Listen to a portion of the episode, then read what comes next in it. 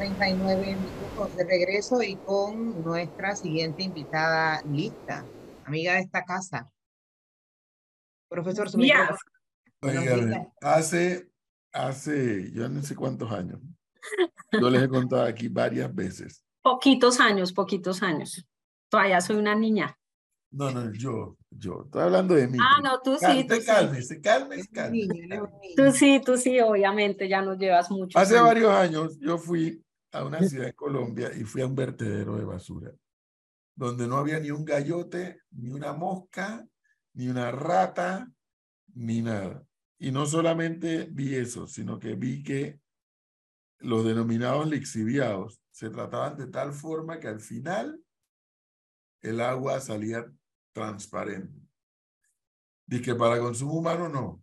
Por supuesto, no para Pero había un loco ahí que decía que no, pero tómela, que no le va a pasar nada. No, no, no, deja de inventar vainas que yo no tengo. Yo veo que el agua sale transparente. Y me acordé de, ese, de esa transmisión que hice, Flor, porque ahora veo que de nuevo viene la llevada y traída licitación de Cerro Patacón. Yo puedo hablar poco de Cerro Patacón porque yo les confieso, amigos oyentes, que yo jamás he ido a ese lugar. Y no solamente jamás he ido, jamás pienso ir. Porque amigos míos científicos, científicos, no opinadores de esquina, me dicen, el panameño no tiene ni un poquito de idea del nivel de contaminación brutal que hay en Cerro Patacón. Y lo más vergonzante que hay, lo más vergonzante que hay es que las autoridades de salud, de mi ambiente, del municipio de Panamá, permiten que haya gente allí viviendo alrededor y que estén los famosos pepenadores y demás. Resulta que nuestra invitada, que además es amiga de esta casa, es una persona, ella y la empresa para la que trabaja, una persona que conoce de estos temas. Y desde que yo estuviese ese viaje allá a Colombia, yo dije, oye, ¿cómo es posible que en, en todo el país de Panamá no haya un vertedero que podamos mostrar? Lo que hay es un botadero de basura. Eso es lo que hay en todo el país. Pero un tratamiento adecuado, yo no he visto nada ni parecido. Doctora Johanna Forero, buenos días, bienvenida. Buenos días, ¿cómo está la mesa de trabajo en el ah, día de hoy? abandonado, pero está bien. No, jamás, jamás. yo vivo aquí pendiente de mi Arraiján, entonces ustedes no me vienen a visitar mucho por estos lados. en Arraiján sí hay un buen proceso de recolección de desechos. Sí, en Arraiján, en Chorrera también se puede decir que hay un, un buen proceso pienso que Panamá Oeste, eh, comparado con la ciudad, estamos eh, eh, muy bien, gracias a Dios, en el tema de recolección de basura. En el tema de rellenos, nosotros la, la, basura la estamos llevando a, al diamante, que es un relleno, y me atrevo a decir la palabra relleno porque realmente es un relleno sanitario, es tratado como tal, está ubicado en Chorrera. Lo único que nosotros llevamos a, Cerro Patacón es lo que se produce en Veracruz y lo hacemos más por el tema de, de, tiempos y kilómetros. En Ciudad de Panamá también estamos prestando el servicio, lo que es a comercios, eh, grandes generadores, y esto también se lleva a Cerro Patacón, indudablemente. Eh, sí, entiendo que sí van, no sé si ya la sacaron, realmente no tengo conocimiento que sí van a sacar una licitación eh, pero entiendo que solo es por dos años, ¿no? Ah, e, es lo que tengo entendido, no sé si es tan así. Johanna, yo veo eh, cada rato cuando sale el alboroto de Cerro Patacón y ahora que hemos tenido la quema del, del vertedero muy seguido que ha incluso causado eh, contaminación y enfermedad a gente que no resiste esos olores, yo me quedo pensando, ¿eso tiene remedio? Ese, ese de basura, de miles, de miles, de no sé, toneladas de basura que hay allí, eso tiene un remedio, o sea, le podemos encontrar una solución, eh, no sé, a lo mejor a mediano o largo plazo. Bueno, el tema de los rellenos es un tema bastante técnico. Eh, podríamos decir, yo me atrevería a decir que por los años eh, habría que mirar qué tantos años tienen, ¿cierto? Pero así a ojo de, sin, sin atreverme a decir que ni lo conozco, eh, eh, estoy totalmente de acuerdo con el profe. de pronto la gente dirá, pero ¿cómo así que no conoce el relleno? no he ido, conozco el de, el de diamante, ese sí lo conozco, pero le quiero decir y me atrevería a decir que actualmente eh, hay que hacer es una clausura. Normalmente le quiero decir que las clausuras son mucho más complejas. Cuando hablamos de clausura es, cerrar el relleno y empezar con nuevas celdas. Nuevas celdas, eh, pero lo más importante es que la clausura se haga tal y como lo dicen las normas técnicas internacionales eh, de lo contrario, si se hace un cierre por hacerlo sin hacerle el debido tratamiento, pues obviamente los que vamos a tener problemas son todos los que vivimos eh, en la ciudad. Yo creo que ustedes lo han notado, ya el olor llega a la ciudad. Yo, vivo en Altos de Panamá y, se llega y el olor llega, en especial en las tardes. Y después de la clausura viene la recuperación del terreno con capa vegetal. Es un trabajo grande, es un trabajo costoso. Las clausuras normalmente son más costosas que la misma inversión inicial de la, de la construcción del relleno. Eh, cuando el profe decía que, estuvo en otra ciudad en Colombia eh, y él veía eh, ese relleno estaba al lado de un club campestre, de un campo de golf, y obviamente eso fue lo que a él más lo impresionó, que cómo se aguantaban los del campo de golf que tuviesen un relleno al lado, pero era por lo mismo, a medida que las celdas se iban clausurando, se iban como convirtiendo como en parques ecológicos, lo que no permite obviamente eh, que se vea un mal olor. Se utilizaba una planta de osmosis inversas para el tema de los lixiviados, eh, que el agua se, se, trataba y se utilizaba para el mismo mm, regado, riego, perdón, de esa planta vegetal. Bueno, es un trabajo súper técnico eh, el, el, ¿qué? El tema de, del manejo de lixiviados, eh, por ejemplo, en el relleno que teníamos en Montería, era eh, por el tema, para el tema también un, manejo para el tema de los recicladores. Ellos jugaban un papel importante, pero donde se tenía una cooperativa conformada, ¿no? ¿no? No como pasa aquí que uno ve a estos pobres recicladores metidos dentro del basurero. No, no, no, no. E, era un proceso, eh, a ellos se les, se les entregaba una parte de la basura para que ellos hicieran su separación en un sitio diferente como tal a la celda. Es que el problema es que yo me atrevería a decir que esto es un botadero a cielo abierto, mm, con todo respeto, y no hay un tratamiento, no hay un tratamiento. La licitación que quieren sacar de los dos años pues yo realmente no veo que en dos años se pueda solucionar el problema. No. Pero la licitación sería para seguir haciendo lo mismo que están, han estado haciendo aquí, tirando basura. No la conozco, entiendo que es por dos años para hacer el, el, el manejo del relleno, pero estoy de acuerdo con el profe, o sea, esto hay que cortarlo de raíz y cómo se corta de raíz, haciendo las clausuras que haya que hacer en las celdas que haya que hacer, eh, con toda la norma técnica. a ver, a ver, Joana, una pregunta para que todos los que nos están escuchando entendamos con más claridad y precisión de lo que estamos hablando. Repito, nuestra invitada de hoy, la doctora Johanna Forero, ella como profesional y la empresa que ella representa, tienen una vastísima experiencia en esto del tratamiento de los desechos, tanto en la recolección como en el tratamiento y procesamiento de los desechos. O sea, no estamos hablando con alguien que se despertó y a ver de qué iba a hablar. Y a mí me consta, no porque es amiga de esta casa, sino porque yo he ido a Colombia a ver lo que ellos han hecho.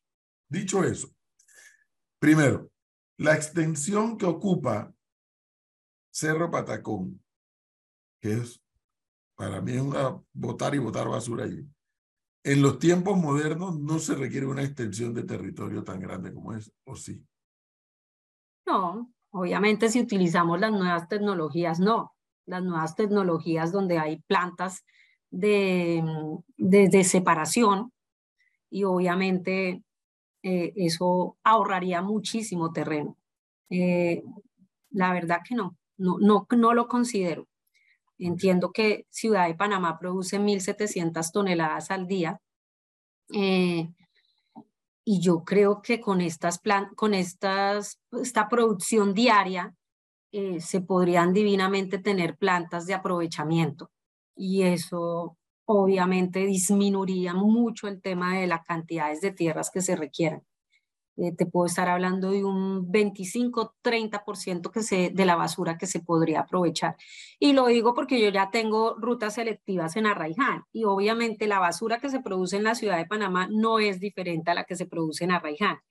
y, y, les puedo decir que de esas 1.700 toneladas, si tuviéramos plantas de aprovechamiento, el 30% divinamente lo podríamos aprovechar. Y obviamente, al no haber una producción tan grande de basura y tan descontrolada, eh, no necesitaríamos estos terrenos.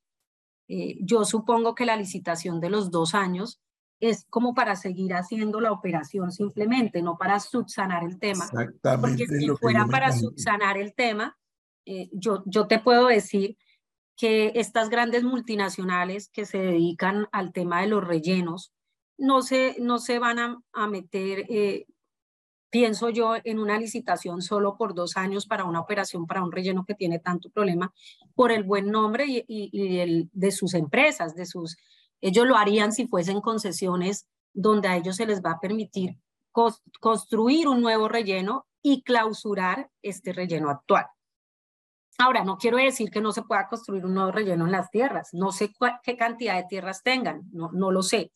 Pero lo que sí es que lo primero, lo primero que hay que hacer es clausurar eh, eh, todas estas celdas que hay en Cerro Patacón y hacer una clausura como debe ser.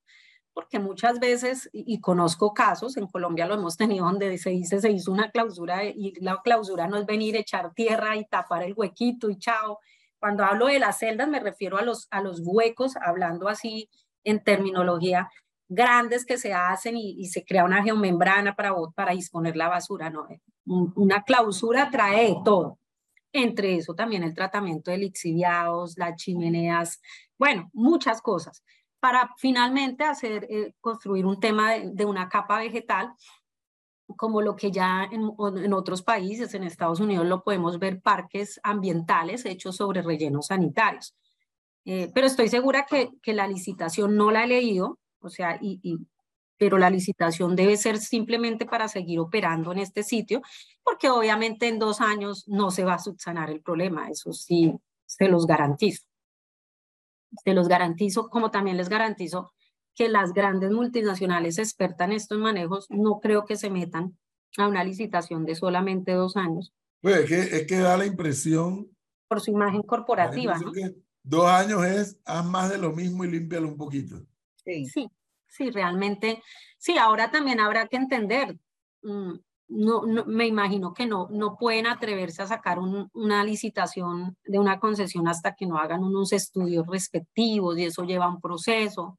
Entonces me imagino que por eso lo que quieren hacer, como entiendo que se le termina el contrato al, al operador actual, y entiendo que el operador actual tiene muchas eh, multas, o eh, sanciones, entiendo, no me consta, pues es lo que uno escucha en las noticias. Entonces me imagino que por eso no lo quieren prorrogar con ellos.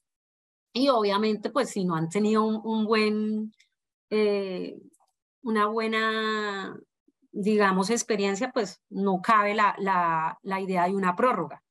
Las prórrogas caben en las empresas y en los municipios donde la gente está contenta con el servicio, pero tú no le puedes imponer a la comunidad que le prorroguen un contrato nuevamente por 10, 15 años a un operador que viene fallando. Y puede que la falla no sea solo del operador, puede ser mancomunadamente, porque eh, este tenemos que incluirnos todos. Eh, el tema de la basura es un tema no solamente del operador, también es de los municipios, de las, de las autoridades, de nosotros como ciudadanos que desafortunadamente no queremos tener la cultura que debemos tener en el tema de la basura. Todavía en Panamá uno sigue viendo la gente que va en el carro y bota la lata de la soda por la ventana y les parece muy normal. Y después se quejan que por qué están, se están incendiando los, las zonas verdes. Pues, obviamente con estos solazos que están haciendo y hay una lata de estas, ¿cómo no, no se va a prender? O una botella de vidrio. Pero, pero Johanna, hay un elemento que, eh, que para sacarle provecho al tiempo que nos queda. Mi opinión, yo de basura nada más es la que yo tiro aquí al cesto y después que está llena, la joven viene y la bota allá abajo. Mientras la autoridad de aseo deje de estar recogiendo basura y se dedique a ser un ente rector en el país, el asunto no va a cambiar, porque la ah, no, nunca. ¿qué hace recoger basura? Y no es que tú no, tú no puedes ser juez y parte a la vez. Eso hay que romperlo ya de raíz. Es como que yo pretenda ser la autoridad aquí en el tema de las basuras. Yo soy simplemente el operador que se encarga de hacer la recolección como intermediario del municipio pero obviamente yo tengo una autoridad que es la autoridad de aseo, que es la que me viene, me revisa mis camiones, me dice si mis camiones están botando lixiviados, me pone mi multa, me dice tiene tantos días para subsanarlos. Pero yo no creo, por ejemplo, que la autoridad de aseo se haya multado a ella misma porque los camiones boten lixiviados. ¿Sí? Entonces, obviamente tú no puedes ser juez y parte a la vez. Esto hay que para que esto tenga un cambio de raíz totalmente, la autoridad de aseo tiene que ser un ente de control. Sí, porque obviamente no nos podemos quedar sin el ente de control. Andan pero, otras empresas, pero en estos días vi casualmente a un camión, profe, una, una, retro, recogiendo basura y echándola en un bolquete. Sí, sí, sí. Un atraso total. Exacto. ¿Quién lo sanciona a ellos? Y le, y le puedo decir por qué es el atraso. Desafortunadamente, como la autoridad de SEO es un ente de gobierno, ellos tienen que cumplir unos procedimientos. Si un camión se daña, no tienen la misma facilidad de rapidez como puede operar un, un privado, ¿sí? Recuerden que eh, en las entidades públicas existen unas partidas presupuestarias que se tienen que cumplir al pie de la letra. Y en este tipo de camiones de operación tú puedes tener daños totalmente imprevistos que tú no los tenías dentro de tu presupuesto. A mí me ha pasado. A mí me ha pasado camiones que, y obviamente si tú no tienes eh, la autonomía pues ¿qué va a pasar? El camión se va a seguir deteriorando porque lo van a sacar a operar a, la fuerza y es ahí donde los camiones se dañan, camiones que no tienen ni dos ni tres años.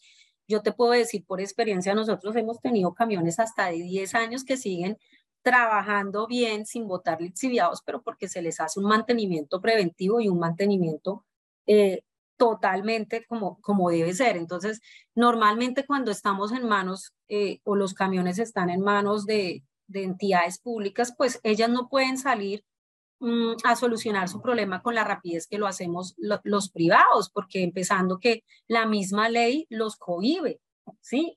Dicen ser entidades de autonomía, pero realmente no lo son, ¿sí? Ellos tienen que presentar un presupuesto, tienen que ser aprobado, los presupuestos se tienen, no solamente se ve con la autoridad de aseo, con todas las entidades, uno a veces llega a entidades donde están súper deterioradas físicamente y, los directores quieren arreglar, pero están atados por todos los procesos y lo que genera llevar a cabo el procedimiento para hacer el arreglo, el mantenimiento o la respectiva compra.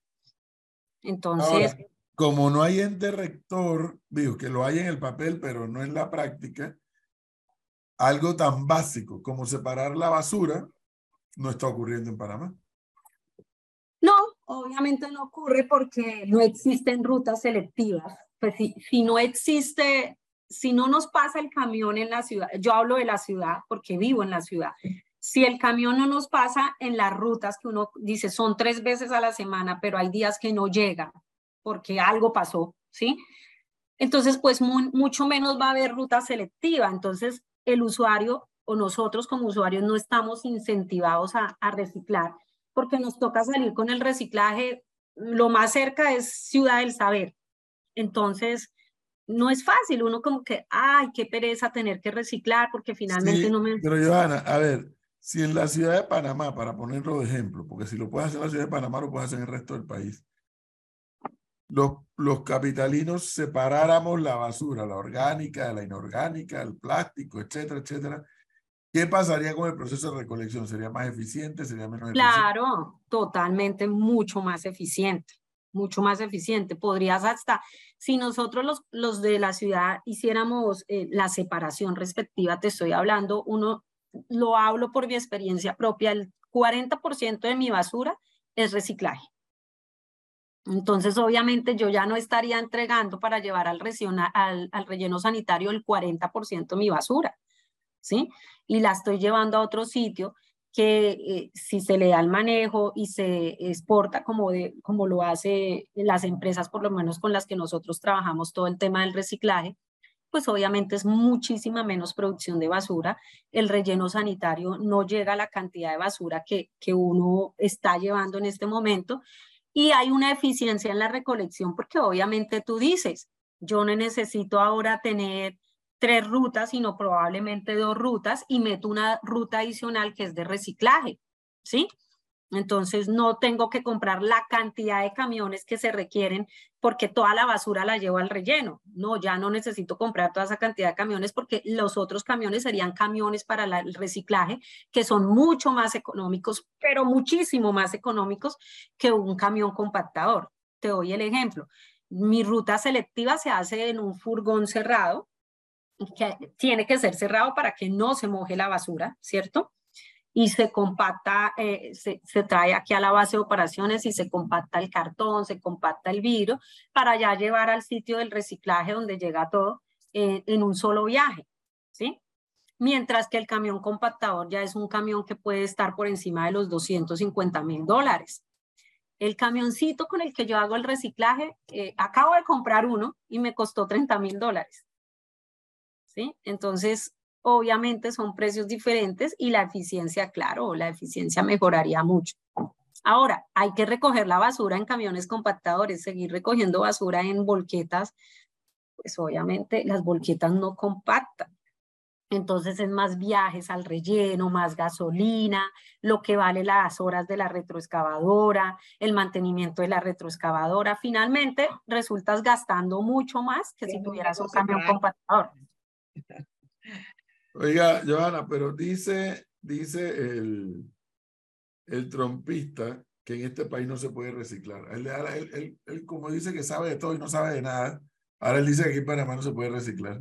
Bueno, nosotros en Arraiján reciclamos, estamos reciclando con, eh, hay cuatro barriadas en este momento y estamos ya estamos en las 10 toneladas eh, mensual, que para mí pues eh, lo empezamos a hacer hace 15, 16 meses y yo siento que ya 10 toneladas, pienso que sí se puede. Este año, desafortunadamente por el tema de la pandemia se paró, pero este año vamos a iniciar con los proyectos de reciclaje de las escuelas, donde los niños van a traer su reciclaje y las escuelas que produzcan las metas que nosotros les vamos a, a colocar, pues se les van a regalar computadores. Bueno, regalar finalmente no, porque ellos están cambiando esos equipos eh, a, cambio del reciclaje que van a traer.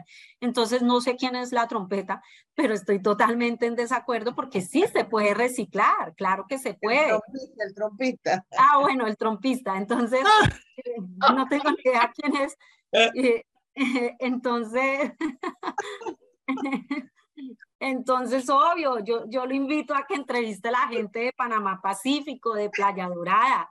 Al principio fue difícil, tuvimos que hacer varias capacitaciones, pero ya la comunidad saca su reciclaje por separado ya. sí se puede reciclar, no, no estoy de acuerdo, claro que se puede, todo es un tema de educación y de cultura. Sí debería dar asesoría gratuita a la autoridad de aseo, por Dios para que tengan un norte, para que sepan por dónde ir, qué hacer, cómo hacerlo. No es que te la sabes toda, pero evidentemente conoces del tema y manejas el tema y puedes orientar, que yo creo que en algún momento lo habrás hecho, pero, pero no. Sí, no, yo, nosotros eh, te, te, quiero decir que el, el, nuevo director, bueno, lleva poquito, eh, hemos ya tenido reuniones y me ha gustado, él se ha reunido con diferentes operadores y, y pregunta, pero también hay que entenderlo, ¿no? Él también acaba de llegar y tiene que recibir un tema que, que obviamente eso no se soluciona en un día ni en dos días, es un tema que tiene que ver hasta cultural, eso son años. El señor que dice que no se recicla, pues la verdad es que yo sí llevo 18 meses, al principio quise desistir porque yo decía, pero la gente, ¿por qué no entiende? Pero bueno, ahí han ido aprendiendo. Tuve que hacer videos, videos para que la gente viera cómo se recicla y se ha ido logrando. Así que estoy... Usted conocer a ese señor trompeta, yo se lo voy a presentar. no sé quién es, pero... no, ni quiera saber. No el nombre, trompita. Ah, perdón, disculpe. Bueno, pero, bueno, pero no, en eso sí estoy en desacuerdo con él. Se puede reciclar, claro que se puede. Óigame, esto es una demostración de lo que yo, yo que no sé nada de esto, lo vengo diciendo. En Panamá necesitamos el ente rector haciendo el papel de ente rector, no de recolector de la basura. Mientras la autoridad hace, su prioridad sea recoger basura, nos vamos a seguir enredando. Entonces, el ente rector es el que dice, mira, allá en Darien, como en y en Chiriquí, en el resto del país, la basura se va a disponer de esta manera. Pero es que hay que comenzar un día. El problema es que aquí no comenzamos. Entonces, mire, una empresa privada en Arreján lo ha podido lograr. Pero el problema es ese, comenzar a hacerlo. Pero si el ente rector está entretenido en recoger basura, en comprar llantas, en comprar refacciones, y no en establecer cómo va a ser el mecanismo de recoger la basura, nos vamos a seguir enredando. Doctora Johanna, muchas gracias como siempre. Aleccionadora. muchas gracias. gracias por la invitación. Chao. Saludos de trompeta.